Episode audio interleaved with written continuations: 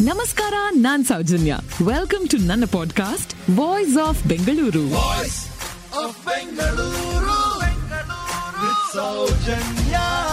father of Indian geography ಒಬ್ಬ British ಅಂತ ಗೊತ್ತಾ ನಿಮ್ಗೆ?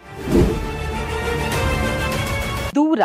ಇದನ್ನ ಅಳಿಯೋ ಸಾಧನ ಇಲ್ಲದ ಸಮಯದಲ್ಲಿ ಜನ ದೂರವನ್ನ ಹೇಗೆ ಅಳಿಯೋರು ಅಂತ ಗೊತ್ತಾ?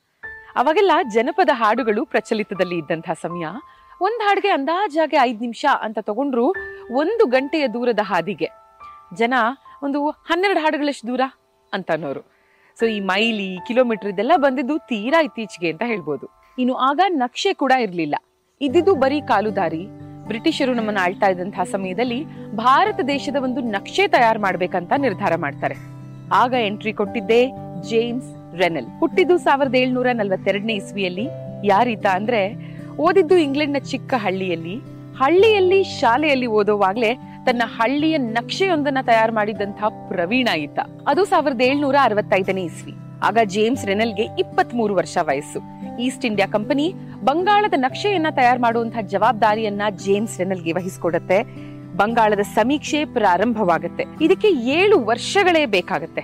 ಸತತವಾಗಿ ಏಳು ವರ್ಷಗಳ ಕಾಲ ಒಂದಷ್ಟು ಸಿಪಾಯಿಗಳೊಂದಿಗೆ ನದಿ, ಹೊಲ, ಗದ್ದೆ, ಹಳ್ಳಿ ಹೀಗೆ ಇಂಚಿಂಚನ್ನು ಗುರುತು ಮಾಡೋ ಈ ಪ್ರಕ್ರಿಯೆಯಲ್ಲಿ ಕಾಡುಗಳಲ್ಲಿ ಹುಲಿಗಳಿಂದ ತಪ್ಪಿಸ್ಕೊಳ್ಳೋದೇ ಒಂದು ದೊಡ್ಡ ಸವಾಲಾಗಿತ್ತು ಇವರಿಗೆ. ಒಮ್ಮೆ ಜೇಮ್ಸ್ ರೆನಲ್ಗೆ ತೀವ್ರ ಗಾಯ ಕೂಡ ಆಗುತ್ತೆ. ಬದುಕುಳಿದಿದ್ದೇ ಹೆಚ್ಚು. ಒಂದಷ್ಟು ವರ್ಷಗಳು ಸುಧಾರಿಸಿಕೊಂಡ ನಂತರ ತನ್ನ ದೇಶಕ್ಕೆ ವಾಪಸ್ ಹೋದಂತಹ ಜೇಮ್ಸ್ ರೆನಲ್. ಆಗ ಅವರಿಗೆ ಮೂವತ್ತೈದು ವರ್ಷ ವಯಸ್ಸು. ಅಲ್ಲಿ ಪ್ರಪ್ರಥಮ ಬಾರಿಗೆ ಹೊರ ತರ್ತಾರೆ ಬೆಂಗಾಲ್ ಅಟ್ಲಸ್ ಇದೇ ಅಟ್ಲಸ್ ಮುಂದೆ ಬೇರೆ ರಾಜ್ಯಗಳ ನಕ್ಷೆಯನ್ನ ತಯಾರು ಮಾಡೋದಕ್ಕೆ ಎಲ್ಲರಿಗೂ ಒಂದು ಮಾದರಿ ಕೈಪಿಡಿ ಆಗುತ್ತೆ. ಹಾಗಾಗಿನೇ ಜೇಮ್ಸ್ ರೆನಲ್ಗೆ ಹೆಸರು ಬಂದಿದ್ದು ಫಾದರ್ ಆಫ್ ಇಂಡಿಯನ್ ಜಿಯೋಗ್ರಫಿ ಅಂತ.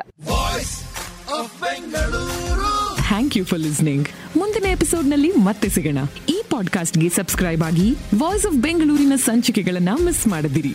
ನಮಸ್ಕಾರ.